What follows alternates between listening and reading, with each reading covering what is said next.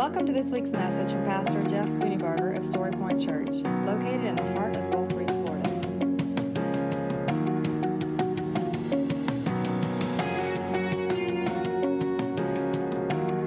And now, here's Pastor Jeff Spooneybarger with this week's message from Story Point Church.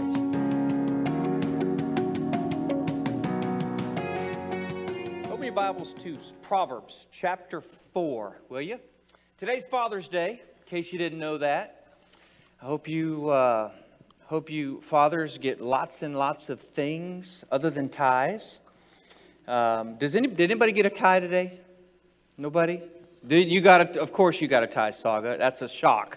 Surprise. Wow. Because you're the only one in this whole room that wears ties, I think. That's, you know, Father's Day is one of those days where um, it, it, it, was kind of hard to nail down the origins of it, to be honest. I, I read conflicting reports. So anywhere from 1908 to 1910 was the first official Father's Day, and then it was, or the first Father's Day that we know about, and then it was somewhere between 1966 and 1972 where it was made a, a national holiday. I, again, I read conflicting reports, but bottom line, there, there needed to be a day to celebrate fathers because there was a day to celebrate mothers. But have you ever noticed um, that for Mother's Day, it's all ooey gooey?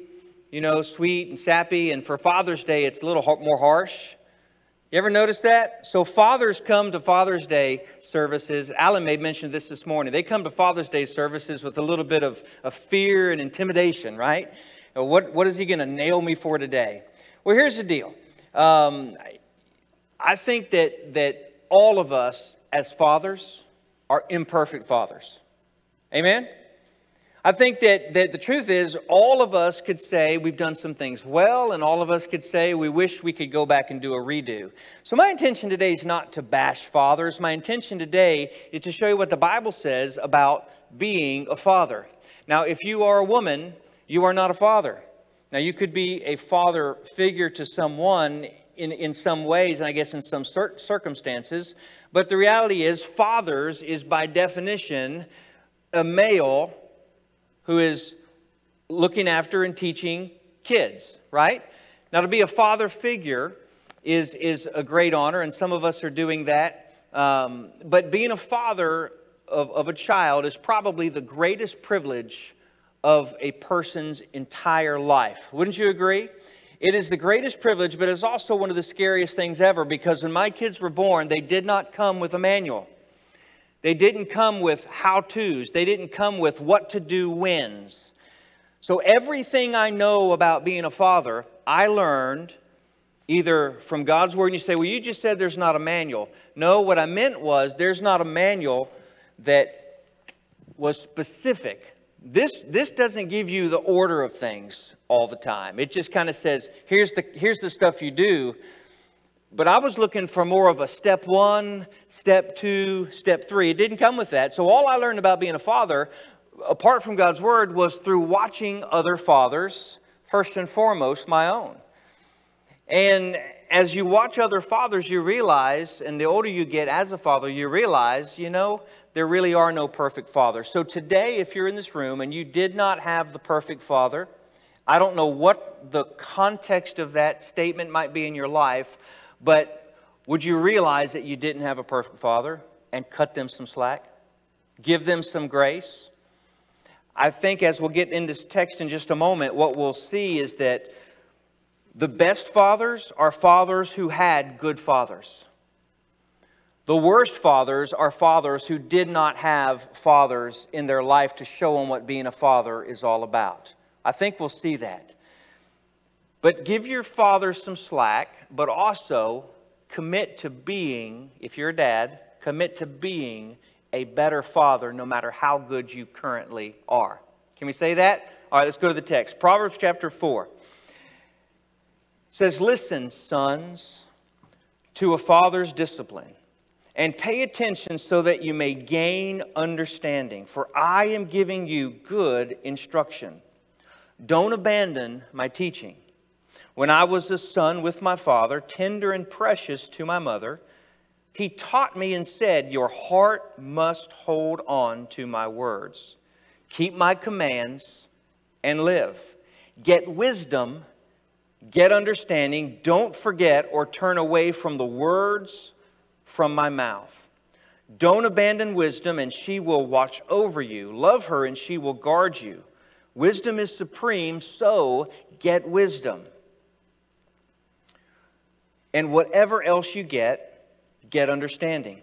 Cherish her, and she will exalt you. If you embrace her, she will honor you. She will place a garland of favor on your head, and she will give you a crown of beauty.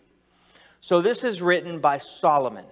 Now, we know that Solomon was the wisest man that ever lived. We also know that Solomon was the richest man that ever lived. And I would say, by far, if you compared Elon Musk or Bill Gates or whoever the wealthy person is now, if you compare their wealth to the wealth of Solomon, they would not be able to compare. Solomon was truly the, the, the, the, the greatest and wisest man, I say greatest cautiously, that ever would live, and it's because he asked God for one thing. He asked God for one thing. We'll get to that in just a moment. But he's the one who's writing this, and here are his words. He says, first and foremost, listen, sons. Now, we need to be careful because fathers can have sons and daughters, and this is not just for sons. This is also for father, or it's also for daughters. But the point of this is that there is a line of fathering that we need to understand and recognize. Good fathers often come from good fathers. Good fathers can come from not good fathers, but if a son has a good father, the chances are really, really good that he is going to become a good father. It is a generational blessing. On the other side, a bad father can oftentimes produce bad fathers. It is a generational curse. We see that all of the time. So if you want to be a good father, the best thing for you is to have a good father. If you didn't, the best thing for you is to find someone who is a good father and listen to them that make sense? So he says, Listen, my son, or listen, sons, to a father's discipline. Now, nobody likes to hear this because nobody wants discipline. What is discipline? Well, discipline is the root word of what other word? Disciple. A disciple is a learner. A disciple is one who is learning how to do certain things. Basically, he's learning the specialty of his master or, or of the one who's discipling him. So Solomon says, Listen, son, to a father's discipline. But he's saying that about himself. He's saying, Listen, son, to my discipline. Nobody likes discipline because discipline is sometimes painful. Discipline sometimes shows warts. You know, warts are ugly. I've never seen somebody go, oh, what a beautiful wart. No, nobody does that, right? Warts are nasty. That's the way they are. But discipline is the means by which you become sanctified and holy. And a father's discipline in your life, in the godly context, is the way that God refines you and builds you and shapes you to be the man or the woman that you are designed to be. Now, it, it's it, it's sad because oftentimes we put mothers and fathers against each other. We, we, we talk about them as if they're two polar opposite things and almost conflicting. In fact, the scripture says it here when I was a son with my father, tender and precious to my mother. You get the idea that what he's saying is my mother kind of nursed me and babied me. My father was a little harsher. Now, may, may not be saying that exactly, but that's the first thing that comes to mind. Mothers and fathers are drastically different, though. They should be different. In a perfect world, a family has a mother and has a father, and each of them build into the life of the child and one is not more important than the other. They're both necessary. But what we do know statistically is this a fatherless child is more prone to almost every ill and evil of society than a f- child with a father who's present and active in their life. Statistically, a fatherless child is more likely to be incarcerated, they're more likely to live in poverty, they're more likely to live in abuse, they're more likely to have other issues. That's just a statistic. It's not a promise or a guarantee, but we know that the absence of fathers produces all kinds of problems in a child's life. And I think that that demonstrates that fathers are so important. And if you look at the history of fatherlessness in America, what you'll find is that fatherlessness is becoming more and more of a problem. So, over in First Baptist, I said, How many of you guys were raised with a father in the home? Virtually everybody in there raised their hand. Almost everybody. Now, they're all going to be 70s and mostly, anyway, 70s and 80s, right? If I were to ask that same question in here, how many of you were raised with a father who was active and present in your life? I would imagine that maybe half to three quarters would raise your hand. So I don't need to tell you that the absence of a father is a massive blow to a person growing up. You are definitely behind the eight ball if that's the case. You definitely have strikes against you as if that's the case. I'm not saying in any way that's your fault. I'm saying that's something that was forced or thrust upon you. You didn't ask for, you didn't desire, you didn't deserve. Let's just get that real clear. You didn't cause it, but I can also say that God's grace, even in the midst of that, is able to be sufficient for you. And I can also say that that's one of the roles of the church, of the people of God, is to be a father to the what? Fatherless. As God's people, we of all people ought to be the ones who say, I will stand in the gap for those without an active father in their life. You know, it's Shannon always, well, I probably shouldn't say that, but Shannon always tells, but I'm going to anyways. well, I'm trying to, it's, it's, all of my life I've attracted people uh, like neighbors, like, like they just come over to be, you know, kids that just need some direction. Is that, that I'm trying to say it nicely, right? And, and, and I think it's because there, there's such a desire for a father, especially in younger ages, up through high school, middle school, and high school, that they'll look for anybody that will pay attention to them. To be a good father, really, just pay attention. Just actually care. Just demonstrate love. And if you do that, you will have kids follow you everywhere you go. And you know, the truth is, it's kind of a pain sometimes to have people always coming over expecting something from you. But isn't that why God put us on this earth? To give what we need and what somebody else needs. Now, when I say a pain, what I'm talking about is sometimes I just want to sit in the backyard and do nothing and not answer questions. You know, everywhere we've lived, I've been Mr. Wilson, right? The old crotchety, ah, no, just kidding. I try not to be that.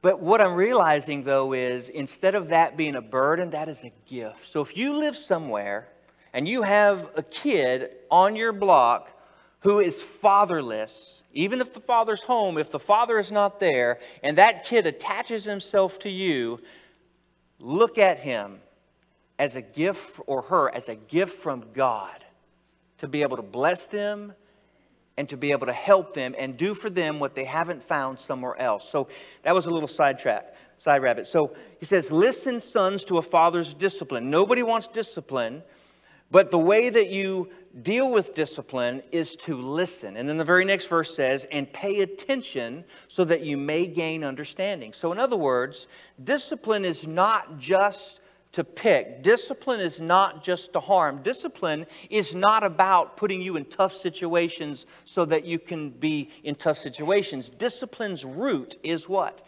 It's love. If your father loves you, he will discipline you. The Bible says that God disciplines those whom he loves. Let me tell you something else about discipline. Discipline is awfully difficult to deal out. If you're a parent, you understand this completely. Because discipline is not just, it's not just there's a punishment for a crime. Discipline is not about punishment, discipline is about teaching. This discipline is about helping your son or your daughter learn something so that they'll be safe and so that they'll be, be able to not fall into those same pitfalls again. And the hardest discipline is when you know you don't want to, but you have to for the good of your child. How hard is that? When you have to do something, even when it costs them and you something. But what I do know, even about my own father, is this he made hard calls, and now I look and I say, Dad, you are a genius, right? I think I've read it multiple times this week. Fathers become brilliant the older their sons get. True? Stanley, is that true in your life? it's true. Why? Because we don't see the big picture when we're young, but the older we get, we realize maybe that wasn't the perfect way to do it. But the motivation and the heart behind it was because I love you. That's why we need to give our fathers grace. You know, I, I had a really great father. I mean, we had a family that was intact. We had a family where mom and dad were married until my mom died, I think 39 years. You're, you're the timekeeper, I don't know, but it was 38, 39 years. And, you know, there, there was never hostility. I mean, there was, there was some, some always some issues, but, but it, it was basically a very, very uh, uh, good family. And yet, my dad didn't do everything right. There are times that stick out in my mind where he could have done better. But there are also those things that he could, could have done better that I look at and I go, so what would, I, what would I have done in that situation? You know, they say hindsight is 2020. If your dad do it, didn't do it all right, maybe he did the best with what he could at the time. And maybe he didn't have a father to teach him what to do, which is why he did the best that he could do at the time. If it sounds like I'm just giving him a pass, I'm simply speaking from experience saying, I had a really good role model as a father, and I still didn't do everything right. Imagine having to start from a nothing. Or not, not just a nothing, but imagine having to start from an abusive father figure or from, from a dysfunctional father. Imagine having to go from a minus 10 up into being a good, godly father. That is a long, long distance, folks. But here's what I know I know in this room that is some of y'all's reality. And I know some of you, though, have changed the tide of blessing and curses for your generational, for your family. You've done that. And because you've done that, you now get to sit and watch the, from a distance all that God will do. I keep going back to that, but maybe that's somebody in this room that's really struggling with forgiving your father, or maybe you're really struggling with why they didn't do this or why they didn't do that. Listen, only God's grace can help any of us survive fatherhood. And only, only God's grace, when I say any of us, meaning any of the children survive our being fathers. It is a tough, tough job. He says, listen Nobody wants to listen, though, do they? Matter of fact, the Bible teaches us in the last days, children will be disobedient to their parents. What, he's saying, what it's saying is this lack of listening. I know it all. I'm not going to listen because I despise the old. You're just old fashioned. You just don't know what you're talking about. You ever notice how the old despise the new oftentimes and the young despise the old? Have you ever noticed how they are pitted against each other so often? Can I just tell you that we need the old and we need the new? That's probably going to be next week's message, by the way. We need the old and we need the new because the old and the new are both biblical. They're both completely biblical. Listen to the old. It may not be the same methodology, but the heart behind it doesn't change. There are some foundational things in the old. You can forget about the how to, but you got to understand the why. And the why often doesn't change. That, that, by the way, is why we're doing this OG Pastor Virtual Summit here in just about three weeks. We have nine pastors who are going to sit right here, and each of them have been pastoring for 40 or 50 years. These are OGs, the original gangsters. Seriously, that's why it's OG. Now, it's also old guys, it's also ordinary giants, old geezers. You can call it whatever you want.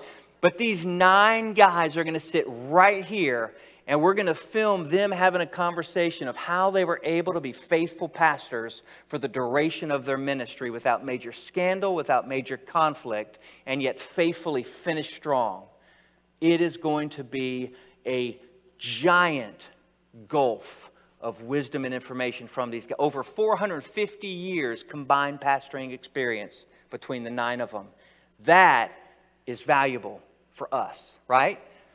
Listen is what he says. He says, For I am giving you, so Solomon says, Listen, for I'm giving you good instruction.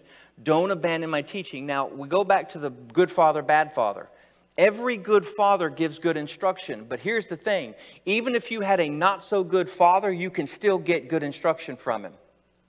See, we tend to discard people or discount what people say because they do some things that are, they, they do, they have major offenses, and so we write them completely off, right? Somebody that's our hero falls, and so we say everything they've ever said is a lie. And we totally write them off and put them, put them away. But that is a huge mistake. You want to know why? Because the guy that was, that, that was a man after God's own heart, David, Nobody else in Scripture is spoken of that way. David was a man after God's own heart. He had a major moral failure when he sinned with Bathsheba. So it would be foolish for us, eh, for us to do that with people today, write them off because of a moral failure or because of, of, of something that they did that offends us or whatever, would be the same as us taking Psalms and just ripping them out of the Bible taking portions of the New Testament, rip, taking portions of the Old Testament. Why? Because a failure in life doesn't discount everything they've ever done in their life. It really just says, hey, they were human and they put their eyes on the wrong thing at a certain time. He says, For I'm giving you good instruction and he is giving good instruction, but what I've discovered is even bad instruction can be good instruction when we look when we learn what not to do from what they did, right? In fact, I'm a better pastor, I think anyways, because I've served in some churches early in ministry where there was not a good example of pastoring. I experienced some things that I said, you know what? I'm never going to do that or I'm going to do. So that was bad instruction, but it was really good instruction because it showed me what it's like to be on the other side, right? So even a not so good father can be a good father in that way. I know it's crazy to say that, but how many things do you do now because you saw your father do it and you say, you know what, I'm going to be absolutely different than that? Anybody? You learn what not to do sometimes in the heart. That's not the ideal way, but that's one of the things we can do. He says, Don't abandon my teaching. When I was a son with my father, tender and precious to my mother, he taught me. So, fathering produces fathers, or fathers produce fathers, right? Here's what he taught me Your heart must hold on to my words, keep my commands, and live. This is the first of three benefits of listening to the most important things a father can teach you. I'm going to give you those three things that a father can teach you, and then I'm going to tell you the three things that you have a benefit from, okay? The three things that a father teaches you is this He teaches you knowledge, He teaches you understanding, and He teaches you wisdom. That's your goal. That's your metric. That is your, your, your, your ideal. That is your, your purpose as a father to teach your child knowledge, understanding, and wisdom. Now, in this passage, we only see the two wisdom and understanding. But if you look throughout Scripture, what you'll find is these three are oftentimes, or most often, linked together. That's because the three of them work together in unison to create a person who is healthy and happy and all those other things. So, how do you differentiate between them? Knowledge is knowing information, it's knowing the facts, it's, it's knowing how things work. So, let's talk about fishing, okay? So, the knowledge of fishing is knowing that if you're going to go fishing, you need a hook, you need bait, and you need to worry about the tides, and you need to know about the laws, and just basic information, right? That's the knowledge. The longer you are a fisherman, the more knowledge you get. You learn new tactics and you learn new skills. Everybody needs knowledge. But knowledge alone will not make you a great fisherman, right? Knowledge is only the beginning. Understanding makes you a better fishing, fisherman. The understanding is how to use that knowledge. It's how to know what hook to use in what certain situation. It's knowing what bait to use when they're not biting or when the different fish are acting strange. It's knowing the, the, the, uh, uh, the, the, the smaller, finer details of, of what that knowledge will tell you. But now, wisdom is a whole nother level. Wisdom is taking the 50,000 foot view. And wisdom is the ability to say, you know what? I'm not even going to go out to fish because I know from experience and from knowledge and from understanding that if I go out, I'm going to be in danger because the seas are not going to be what NOAA says they're going to be today. Every fisherman says, Amen, right? So there's, a, there's this, this, this progression knowledge, understanding, and wisdom. Now, here's why this is important a father's greatest teaching to his son or daughter is not knowledge and it's not understanding. A father's most important teaching is wisdom. It's the ability to see through things and to see around things and to know what to do and when to do it and why to do it. It's the very fine detail of, of, of situations and circumstances. It's the ability to say, you know what? Something's just not right here. I know that if I go that direction, it makes sense on paper, but that's not the right thing to do. So a father teaches wisdom. Why? Because wisdom is the greatest thing that you can find in all of life. I'm not talking about finding, I'm not talking about, you know, up against Jesus. I'm talking about in your search in life. People search for pleasure, people search for knowledge, people search for influence, search for wisdom. The Bible says that wisdom is to be fa- finding wisdom is greater than gold and silver. Why? Because if you find wisdom and if you apply understanding, which it has a root in knowledge, there are three promises or three things you'll get from that. The first one is in chapter 4. Get wisdom, get understanding. Oops, that's verse 5. He taught me and said, Your heart must hold on to these words, keep my commands, and live. So, the first thing that you get from wisdom is life. Isn't that what we want? And, it, and it's not just the fact that I'm breathing, it's that I'm living life. Wisdom gives you the ability to truly live life to its fullest. Now, where is the, found, where is the foundation of wisdom found? It's in Proverbs. The fear of the Lord is the beginning of wisdom. So, what we're seeing here is this we teach our sons and our daughters find wisdom, pursue wisdom. The way you find and pursue wisdom starts with your relationship with God. Because if you don't fear the Lord, now I'm not talking about I'm afraid he's going to do something, you know, he's big, I'm small. To fear the Lord is to have a reverent respect, to honor, to understand his position. He is our Father. It's placing him, not placing him, but it's recognizing his position in our life so we yield to him. When we do that, that is the beginning of all wisdom. And here's the best promise of all. In James, the Bible tells us this if anyone lacks wisdom, so I, I don't know what to do here. I know the information and I understand what's going on, but I don't know what to do. And I don't know if you've noticed this, but that's kind of like most of life, right? I, I, see all the things here. I just don't know which thing I'm supposed to do. Should I go, ooh, what happened here? I just died. I mean, I didn't die. There. We got demons inside of our systems, man. Internet's working, sound system going crazy. Okay. So we, the hardest thing in life is like all of life. We're looking at going, I don't know what, do I go A? Do I go B? Do I go C? God says, if anyone is confused as to which door to go to, let him ask God, and God will give him wisdom. That's a promise from God. And yet, all the time we make decisions, and God doesn't even cross our mind to ask Him. I don't know what to do. I don't know what to do. If you ask God, nope, but I'm going to figure it out. Well, Proverbs 3, 5, and 6 says this Trust in the Lord with all of your heart. Don't lean, don't rest, don't rely upon your own understanding, but in all of your ways, acknowledge Him, fear the Lord, and He will do what? He will direct your path. In other words, go through A, go through B, go through C. So, a father's job is to teach wisdom or to teach his son and his daughter how to find wisdom because the wisdom is what will allow you to live. That's the first thing.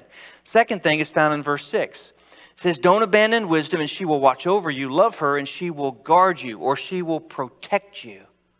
So, wisdom gives you life, wisdom gives you protection. Going back to the boat illustration.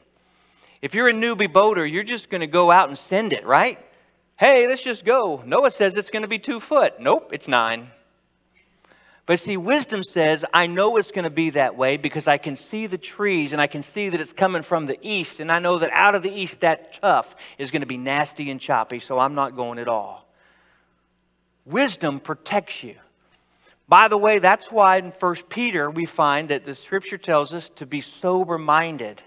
That's why there's warnings against overuse and major consumption of alcohol. Because when you when you consume alcohol to that level, it brings your judgment down, which means you're not using wisdom, which means you are no longer protected by the protection mechanism, mechanism that God's placed inside of your heart. Does that make sense?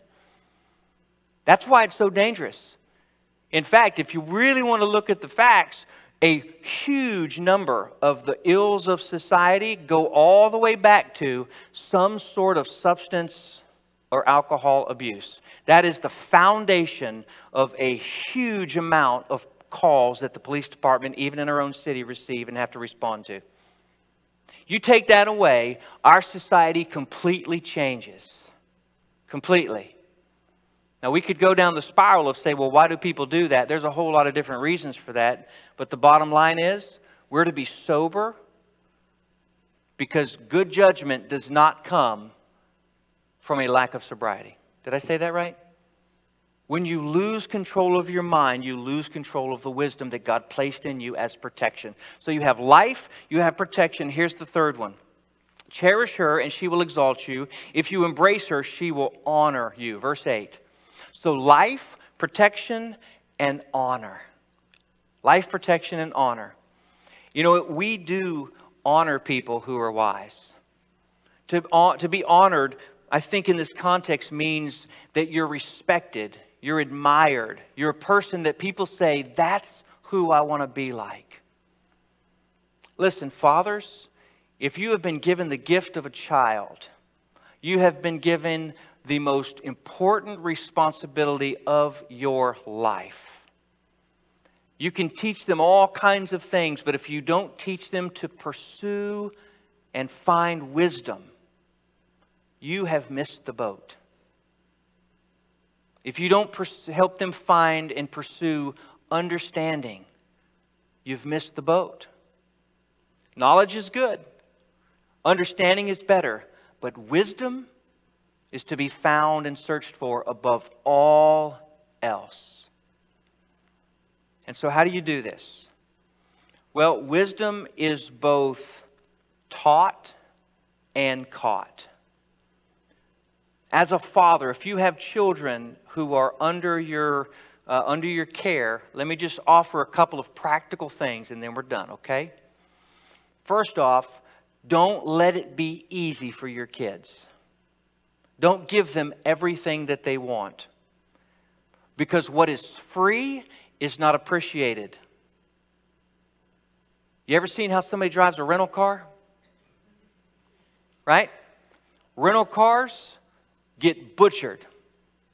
Matter of fact, I just drove in LA for this past week. Man, I was. Shannon had just close her eyes and take a, a Xanax and just try to. She didn't really, but she wanted to. I mean, there were, there were marks in the dashboard. But let me tell you, that is a, that is a eat or be eaten world out there. If you've ever driven LA, it's nuts. And we're not talking like rush hour. Like rush hour is 24 hours a day. It never stops. And they gave me a minivan. They gave me a neon blue minivan at that. But that puppy in, in sport mode, it would go. I'm just saying.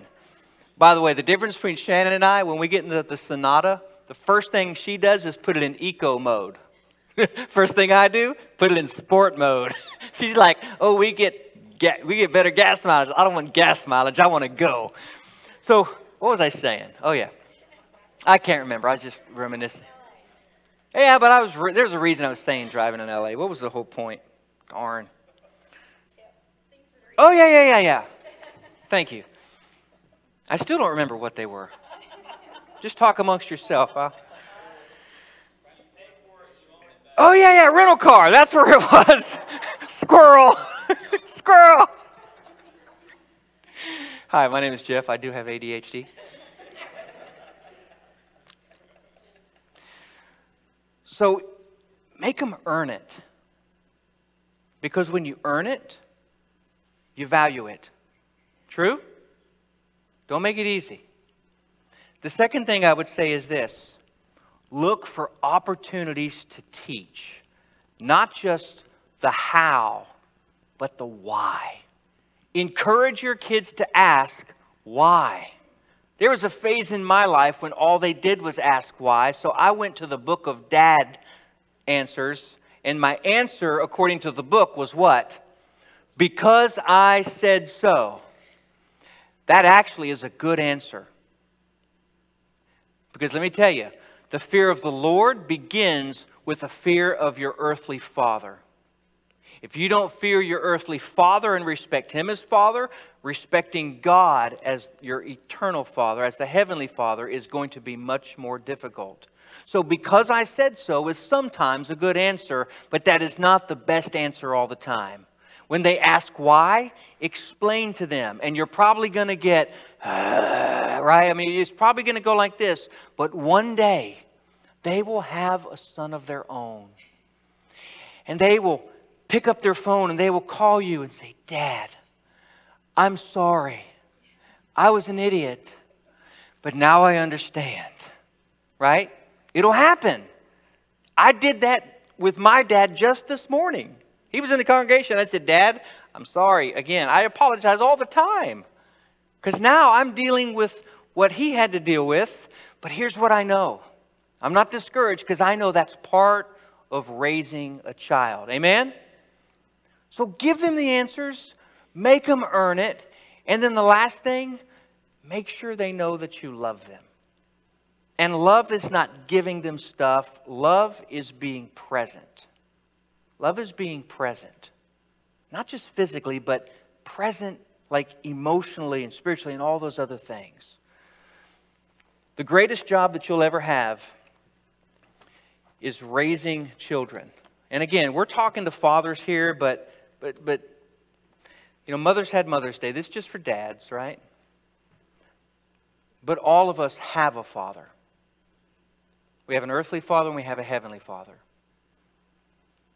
The truth is, there is nothing that I would not do to protect my children. In fact, one of the scariest times I can recall with my kids, there's a few of them, but one of the scariest times was just a, a year or two ago. I think it was last year, maybe. So we were in Colorado, we were elk hunting, and in the evening we would we would come off the mountain and we'd go down to this little town called Pagosa Springs, and there was this this river that ran through the city, and on the edge of the river, there were these hot springs that they would put, the locals would make these boulders and make it a place you could just get in and, and sit in the hot water. And after you've hiked for 10 hours or 10 miles a day, you go and you just let the water just, just soothe your, your muscles. And this place in the town is actually called the, the, the, the hippie dip. That's what they call it. And there's a reason for that. Uh, you could get high just sitting there, smelling everything else, but it was Colorado. Let me just clarify. People were doing stuff around us that, that you understand, right? Okay. so we, we get into this hippie dip and we're, we're just going, ah, oh. I mean, it's feeling so good. The water's, I don't know, 100 something degrees. And Josh is sitting over here. He gets up and he walks over and he's standing there like this. And you know, I'm just, I'm just, I'm literally laying in the water, just kind of looking at him. He's just kind of zoning out. And then he starts falling forward. And, you know, the goofball does stuff like this all the time. He'll pretend like he's falling, then do a push up, and it'll be like, I mean, that's, that's kind of normal for him, right? So, so he, he starts falling. And I remember it was going in slow motion in my mind. I was thinking, uh, put your hands up. What are you doing? But what happened was he stood up too fast and he passed out. And he fell face down on the edge of the rocks, and it kind of came to a point, and that point hit him right here. A little bit further, it would have knocked out his teeth. A little bit further, it could have killed him. And down further here, it could have broken a rib, but he hit right here on the sternum. And I remember this fear.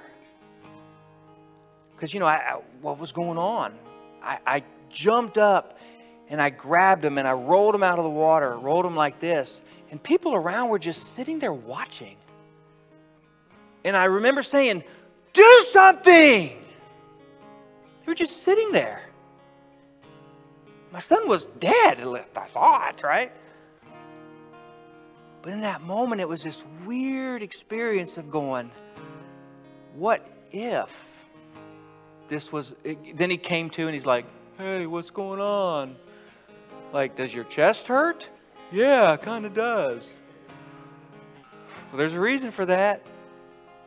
But in that moment, I can't explain. It was this. It was this recognition that nothing in life matters more than your children. And if you're a parent, you know you would take their place 10 times out of 10 to protect them or to save them. And I tell you that story to tell you this. We have a Father in heaven who did just that for us. The Bible says, For God so loved the world that he gave his only begotten Son, that whoever would believe in him would not perish, but have everlasting life. He sent his only son Jesus to pay a horrible, gruesome price on a cross so that you and I could live. Because that's what a father's love will do. So this morning, I want to invite you, if you've never done it, to trust in Jesus.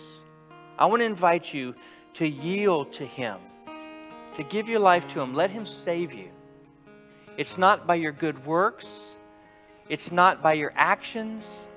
It's by grace that you're saved through faith, regardless of all those other things. It's what God has already done for you. So, you close your eyes and bow your head. I want to invite you now, if you've never trusted your life to Jesus, I just want you to, to simply pray to Him.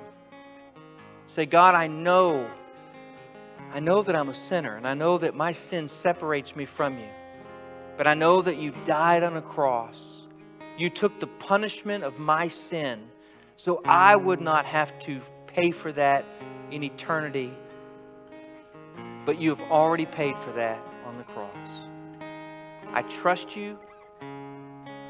I believe that you are who you say you are.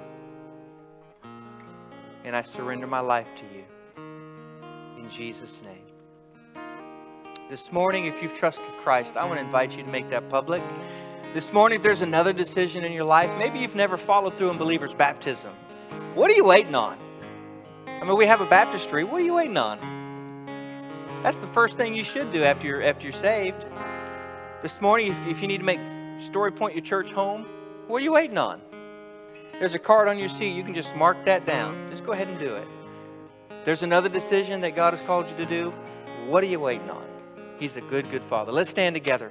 Let's sing.